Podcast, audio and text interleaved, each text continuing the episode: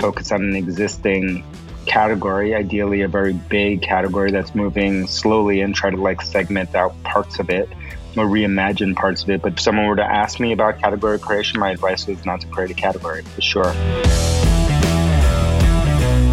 I'm Peep Laja. I don't do fluff. I don't do filler. I don't do emojis. What I do is study winners in B2B SaaS because I want to know how much is strategy, how much is luck, and how do they win. This week, David Cancel, CEO at Drift. Since its founding in 2015, Drift has created the conversational marketing and sales category. Drift has since become a unicorn. Their team is now over 700 people with over 120 million in revenue and 150,000 customers. In this episode, we talk about the true cost of category creation. We hear about innovative marketing strategies to build mental availability at low cost. And we hear about the death of product based differentiation. Let's get into it. So, Drift is a poster child for category creation. Was that the play and the idea from the get go, like when you started the company? Yes, pretty much from the early days, it was part of the idea of starting the company, and it was it was an insane one to think that they have the audacity to to want to create a category. But the reason that we wanted to create a category was not because we wanted to create one. I didn't know anything about category creation. It had to do with the change that we were trying to point out to people and to identify and to educate people around was so big, so massive that we needed to kind of reframe their thinking from the existing way that they maybe thought about some of the technologies we were talking about. And to do that, we believed we needed to create a new category. We were the only one, obviously, when we created the category, but that there would be tens, hundreds, maybe even thousands of companies over time that would be in that category. Again, not because of having anything to do with us or me or any of the people involved, but just because that change was happening in the world and we were just the set of people who would give it a name and give it a term. And that change in the world, that insight, did it develop over the years and you all, you know, knew about it for a long time or was that like workshopped?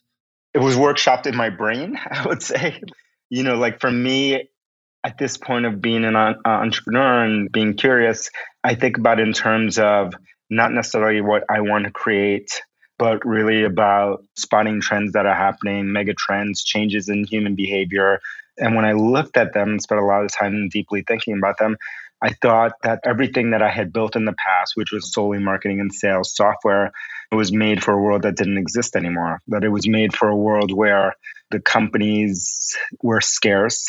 And because of that, they could dictate the sales process and the delivery process and kind of inflict that on the buyer or the customer because those customers and buyers had no choice.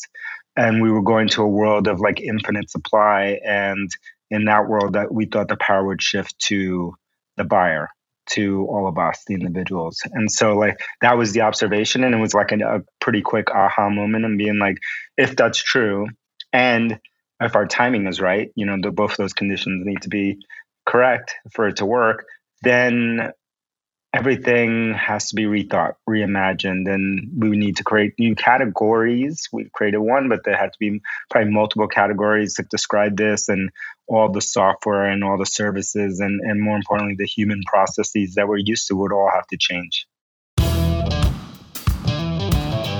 Live chat and even chatbots had been around for a long time, years. It's interesting to note that Drift did not say we're new or better chat software they did not compare themselves to what came before. That made all the difference. They talked about the change in the world. People use real time messaging to talk to each other. And the idea that you fill out a form on a website and then wait 24 hours to hear back is completely outdated. They designed a new category. What is category design? Here's an explanation by Christopher Lochhead, the man who wrote a book on it. Category design is a proactive way of doing what you might call radical differentiation. It's about distinguishing yourself. Because the most legendary innovators and marketers, they don't want to be compared to what came before them. They want to be known as unique. They want to break or take new ground. And most importantly, they want all others to be compared to them. There's an argument against category creation versus tapping into pre existing demand, which is that it takes a lot of effort to sell your story, the, the, the narrative. And you, of course, you guys that podcast, uh, the hypergrowth conference, is a, like a whole bunch of let's call it customer education or telling the story effort went on. That was nothing to do with the business, right? No. No, you know, we we had to educate a whole market that may have impacted in the long term and short term the business a little bit, but we had to go beyond that if we were to educate a market.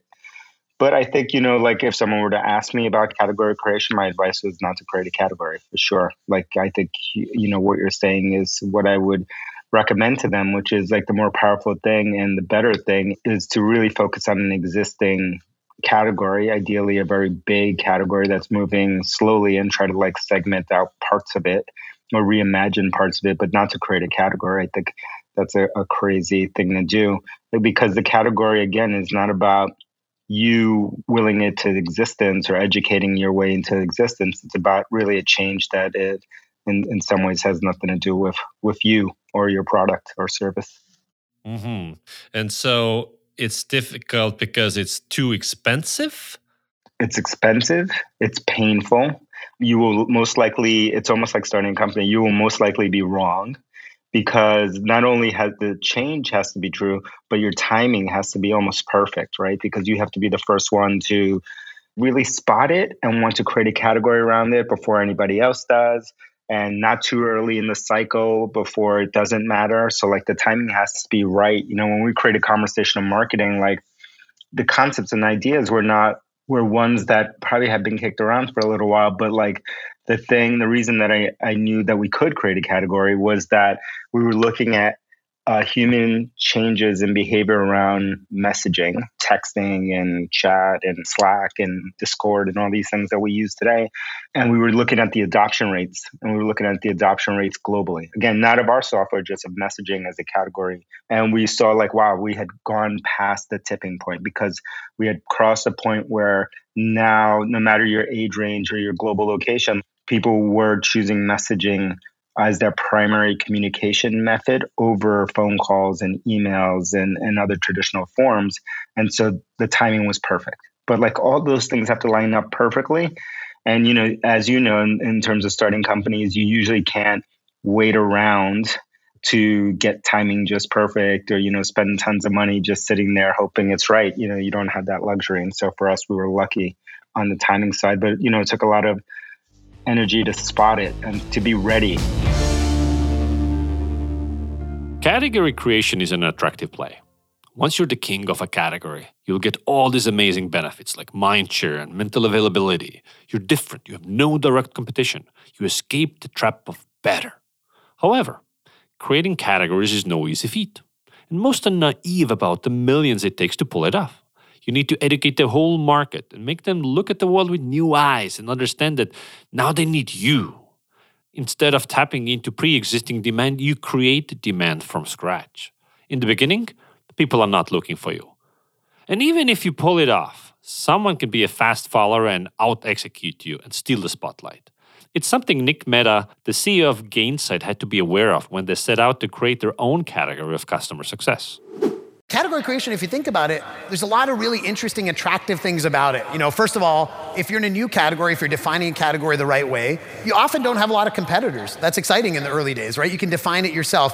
You also don't have a lot of noise. I mean, one of the things that's good in category creation is you're not trying to sort out from a thousand different companies. You're trying to create your own space. You also don't have pre existing notions. It's been cool to be able to define what customer success is. The bummer is you don't have any customers because category creators usually start with no customers, right? If you're doing category creation, and if we're honest, you know it's really hard. There's actually an article that just came out as we're preparing for the talk on how to create a category. An article came out said, don't create a category. so we said, okay, well, we better read this one.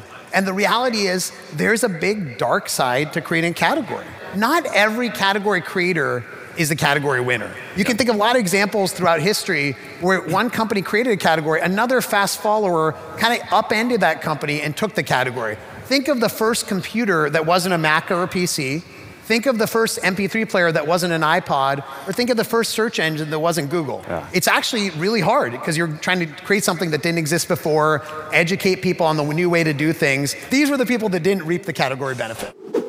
If you had to put a price tag on it to create a category and inform the public at large about the story and so on, what are we talking about here? 10 million more? It probably cost us about $10 million, I'd say. You know, that order of magnitude. It was definitely not a million, not 5 million. So, you know, it was greater than five and probably less than 20 if I were to think about it. So, super expensive. And we had to have the timing just right to be able to do it. So, it's kind of crazy. So tell me more about strategic thinking at a time. So you wanted to create a category, you had a story to tell, you made all these events and you know other lots of content. What else was going on?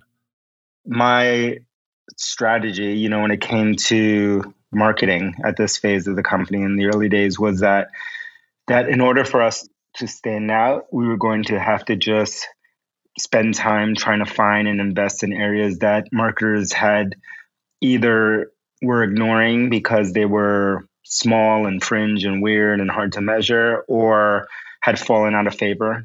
And the reason I was thinking that way was that because we had to disproportionately get amount of mind share in a way that would be as low cost as possible. And for a long time, digital marketing has taught us to really focus and put an emphasis on the tools and the metrics and the numbers. And it's more about like operating systems and, and channels and platforms than it is around marketing in the way that I think about it in the old sense. And the problem with that is that leads to a kind of thinking where marketers are chasing channels and opportunities that have really good scale, so large audiences, but are really easy to measure right? Because they have to prove that this thing is working or that they're getting traffic or leads or whatever way or dollars, whatever way that you're measuring it. You know, the problem with that kind of thinking for me is that really marketing and standing out and, and getting your message to stand out is really about looking for arbitrage opportunities, right? That's basically opportunity in the system. And by the time a channel, let's say like uh, Google AdWords or Facebook, you know, ads or whatever method that you're using, TikTok or this or that, by the time that it's at scale and easy to measure, like the arbitrage has been worked out of those systems already. Those early movers have come in and really made a lot of money or really had a large amount of impact. And now you're everyone is fighting for very low levels of conversion or very low levels of audience accessibility. And so, like for us, we weren't going to invest in any of those traditional ad based systems or other marketing systems that other people were going to do. We're just going to do like non obvious things at the time that we thought would help stand us out. Create our own conference, which, you know, everyone has their own conference at this point, but we were like audacious about it. And we were like, we're going to get like 2,000 people to show up for our first one. And then we're going to get like 5,000. Then we're going to get like 10,000 in our third year. And it's like, how are we going to do that? That's for a one day event, and we're not going to have any sponsors, and we're not going to have any um, booths, which I hate, like the vendor booths, and we're not going to have any of that stuff. And it's going to be reimagining of this whole thing. And by doing all of that, which was hard and expensive and a risk, that helped us stand out. You know, we're going to write a book. Again, you know, lots of people writing books now, but this was six years ago. We're going to write a book. We're going to do this. You were consciously looking at a different way to do marketing that's not oversaturated yet. Yes, yeah. But because of that, super risky, lots of failures there. We did lots of attacks of we would take over other people's events. We did billboards in, in kind of weird and strategic ways that made us seem like we were bigger than we were. And we were like always like punching above our weight in terms of the way that we were able to stand out. We would never join somebody else's event. We would never sponsor another event. We would only do things where we were kind of the center of attention. And how did the product strategy and the marketing strategy evolve as you started growing? I'd say it largely remained the same until we were probably like 500 people. And I think what changed was really a lot of people started to emulate the stuff that we were doing. So then the arbitrage gets moved out of there, like we were talking about.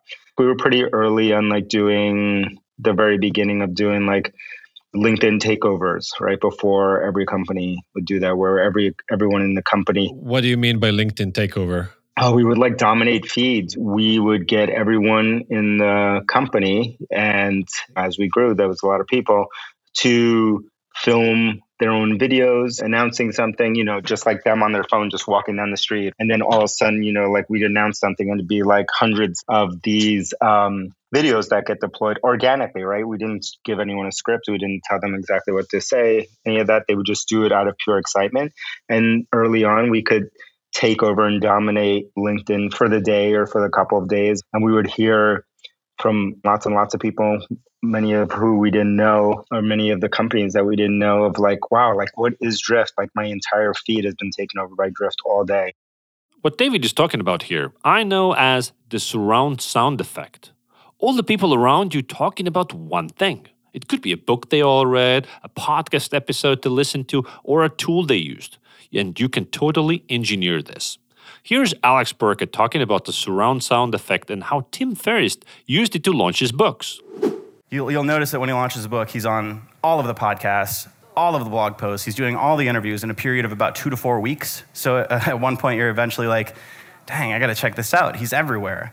So it's basically saying the more people hear uh, about your product from different sources, the more likely they're likely to check you out as somebody seriously to consider. So as a model, we can look at it like this. With the increase of mentions, you, you have a linear increase of probability of purchase.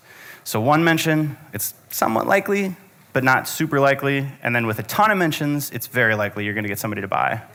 So, translated to the software industry, this is a fairly simple example. This is something you might have a conversation with your friends, or you could go to Google, but you say, like, I need a live chat tool. And if every source says you should try HubSpot, you're going to be pretty darn likely to try HubSpot. We would do um, weird stuff around billboards or, or, show up at other people's events, like SaaStr, which was a big event in our category, and you know deploy you know vans that were had or take over train cars that people were taking to SaaStr and wrap the entire trains in drift. And we would just look for weird things like that where it would stand out, even though we spent like a fraction of what maybe someone had spent in a booth who was sponsoring that event and we would just take over the mind share of those people there. And we would always do like let's say wrap the train we would always do like three things at once. So it was just like ping-ponging around that person who's attending there of like drift seems everywhere. The truth is drift was not everywhere. It might have been in like three places but like they were the three places that you were going to cross. People don't buy things they don't know. To start you need to build awareness that you exist what someone might use you for and when. Then, you need to create mental availability, which means to be thought of by category buyers in buying situations. Brand building, whether that's flash mobbing a train car or taking over LinkedIn, doesn't drive immediate purchases, but it creates saliency. So, next time in the future when they need a product like yours, you might be in their consideration set. Five key things to achieve this 1. Avoid silence continuously try to reach all buyers of the category and spend as much as you can on advertising. 2. Grab attention and avoid sameness. Most marketing makes little difference because most marketing is little different. 3. Consistently use distinct brand assets. Many leading marketing effectiveness thinkers make the case that differentiation is increasingly hard, so focus on distinctiveness first Distinctiveness is a form of differentiation, owning some visual aspects like DHL owns yellow red combo. 4. Be consistent about your brand. 5. Repeat yourself a lot.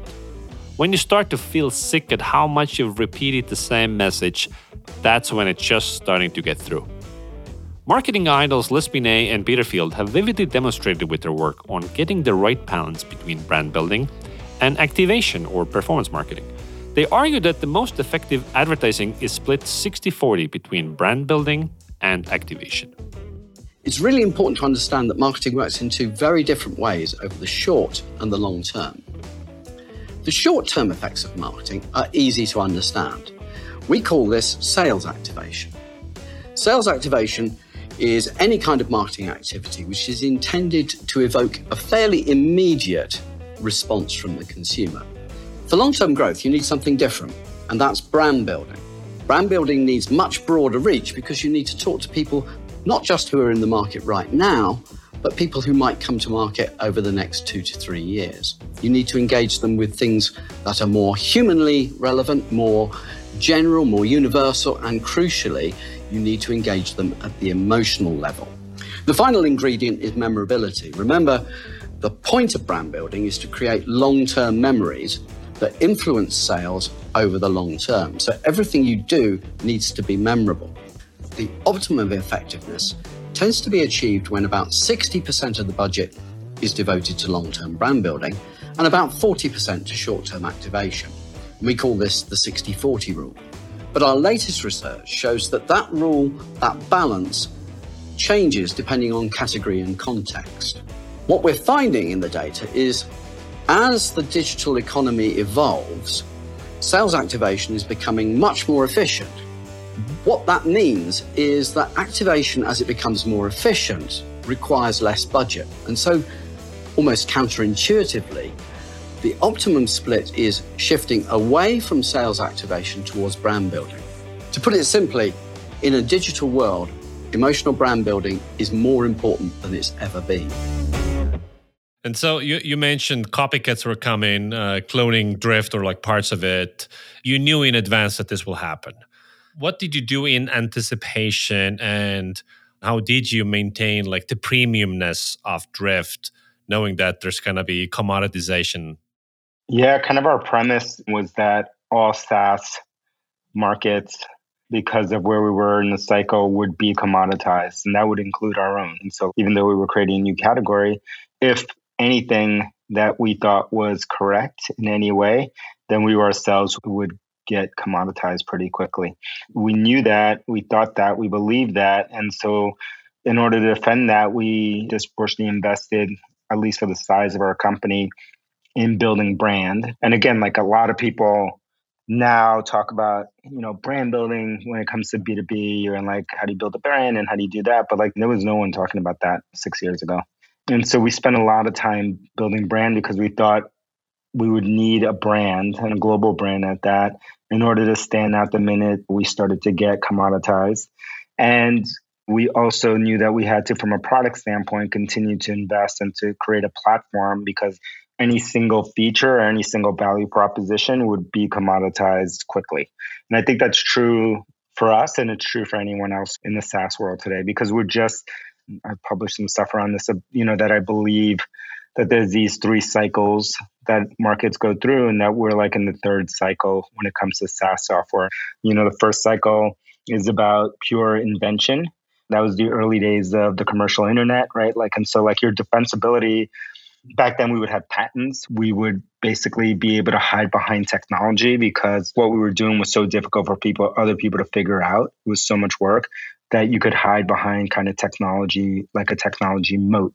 And then you go into the second phase, which we were in for a long time, including my previous companies. And that was technology. Everyone knew how to do the technology by that point. It was all public. But what they didn't really understand was the business models that involved. I call that the Henry Ford phase. That's about factory building. So going to build like vertical SaaS, horizontal SaaS? Are you going to like, you know, do freemium product led growth? Are you going to do mid market enterprise? A combination of those threes.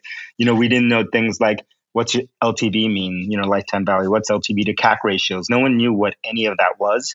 Those terms didn't exist. And so it was a mystery back then of like how you made the unit economics work and then how did you like segment markets but now when we started drift and now where we are talking today like everybody knows that everybody knows the business models what those ratios should look like everyone knows how to do the technology so like there's no moats around those things the only moat left in a general sense is like to build an affinity with your audience in the consumer you know world and then have those people choose you for whatever reason over the competitor in 2016 or thereabouts, you famously tweeted that product based differentiation is going away. Act accordingly. In SaaS, a thousand percent. It's gone. It doesn't exist. The pandemic has like really fast forwarded this idea of a, a global stage. We always talked about that. That was the kind of the dream of the internet. Now it's really true. And what that means is that you're not competing with companies just around you. You are competing with companies all over the world. They're all on a level playing field. And those companies can copy the business model, they can copy the go to market, they can copy the the words and the product and the technology that you've built upon. And there's no defensibility left in those.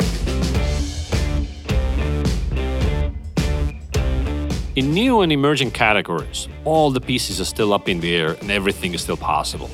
Product led differentiation can be huge, and it's how most startups start out feature based advantages. Product innovation is a way to dramatically accelerate growth, but those are transient advantages, not sustaining competitive advantages. You have one to three years to milk your position, and then everyone will catch up, and so you need to cook up your next advantage. In mature categories, product based differentiation is minimal to not possible. The way to grow is to grab a fundamentally different position in that market or to out innovate the competition, and ideally both. Sometime last year or maybe 2020, Drift studied using revenue acceleration. So moving away from conversational commerce as the leading message to revenue acceleration. How did that come about? What we're trying to achieve there? Sure. I would categorize this in a mistake category so we can talk about what we learned from them. We had created the categories of conversational marketing and conversational sales, and we needed a bridge. We knew that we were always going to head towards this kind of conversational commerce future, but we had to get the timing just right and didn't seem like we were getting there just yet. But we needed a way to encapsulate the marketing and sales side into like a single story. So we started to develop and create this idea of a revenue acceleration platform, and revenue acceleration being like the key benefit that our customers will get from using our products, whether in marketing or sales. And so we launched that, and I categorized that as a mistake because it violated the rules that I mentioned before, which were that category creation had to do with our problem, not a market problem. So that was a drift problem like we needed this bridge. And it took into no account, you know, a market and a market being ready, those two things having to be true. It was still useful in terms of like a frame that we could use to talk about ourselves with customers and differentiate. But like, was it successful as creating uh, in terms of creating a category? No, and and I think it's because we violated those rules.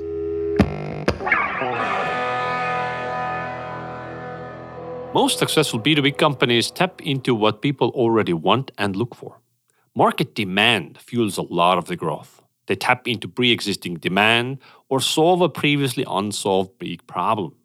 You could even say that an undifferentiated, commoditized product can make millions just because people already want it. If a product or service does not cater to existing demand, you need to work so much harder and it's going to take a lot more money. It's interesting that even drift, a byword for category creation, can slip up. As David said, revenue acceleration violated the rules of a strategic narrative. What is a strategic narrative? Here's Andy Raskin explaining it. In general, I, I think of it as the story in any human's head that guides their actions. In the business context, what every business is looking for, what every leader is looking for, is to align everyone around a, a strategy.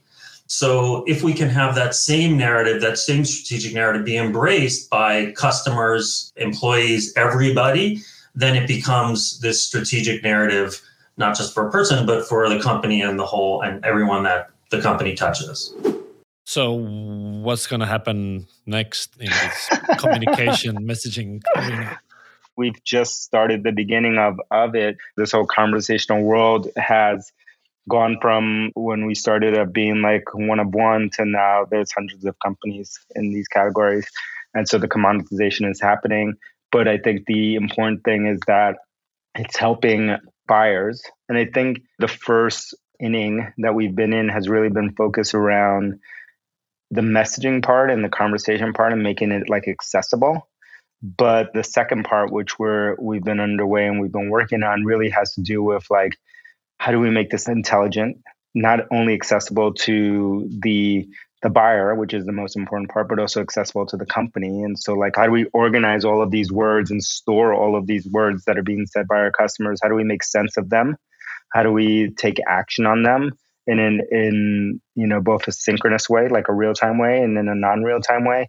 And so, like after the fact, so like that whole thing is coming now. And I think this idea of building companies having a conversational database is on its way. And so that's what we're focused on now. Because for the first time ever, companies can not only have those conversations with their customers across all these different channels, but they can also capture that information, make sense of it, and then build intelligence on that in a way that we've never been able to do before. You've said that over the next decade, messaging will continue to eat the world. And in order to survive and compete, enterprises need to flip the traditional model. Can you elaborate on that? Mm-hmm. All the software that we work with and that we all use as customers for a company centric world, meaning to serve the company first. And what happened to you as the customer or your experience as a customer were not in consideration, right? And so we think all of those tools, whether it's across support, marketing, sales, that touch the customer, that interact with the customer have to be rethought. And so you're going to see a whole new type of sales, marketing, and service suite that will emerge over the next few years. So that's the part that I'm really excited about. Thinking about how we reimagine and, and recreate all this is going to be is is super exciting for me. What what are you banking on today to reach your next milestone? People. It's the only thing that the only thing you can bank on is people. And that's where I spend all my time trying to figure out the right having the right people for the right phase. And there are people that are are the right people and they were the right people for a different phase or maybe the next phase. And so just getting that right is a constant cycle of learning and changing and it has it doesn't there's different phases and there are people who enjoy working in a certain phase or a certain type of company who might not love the next part of the journey and might like being a solo entrepreneur or might like starting their own business or joining a smaller business, you know, or joining a bigger business, depending on what they like. And so, like, I think what people want, what we all want as humans, are, are very simple things, and they're not.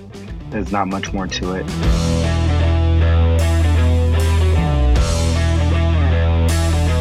So, what are the key factors driving Drift's success? One, they timed their category creation strategy perfectly and knew the risks of failure. It's almost like starting a company. You will most likely be wrong because not only has the change has to be true, but your timing has to be almost perfect, right? Because you have to be the first one to really spot it and want to create a category around it before anybody else does and not too early in the cycle before it doesn't matter. So like the timing has to be right. Two, they went left field and marketed in ways no one was doing at the time. They didn't follow what others were doing, instead, did kind of the opposite.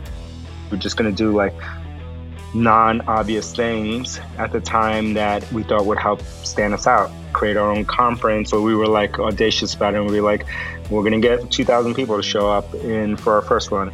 And by doing all of that, which was hard and expensive and a risk, that helped us stand out.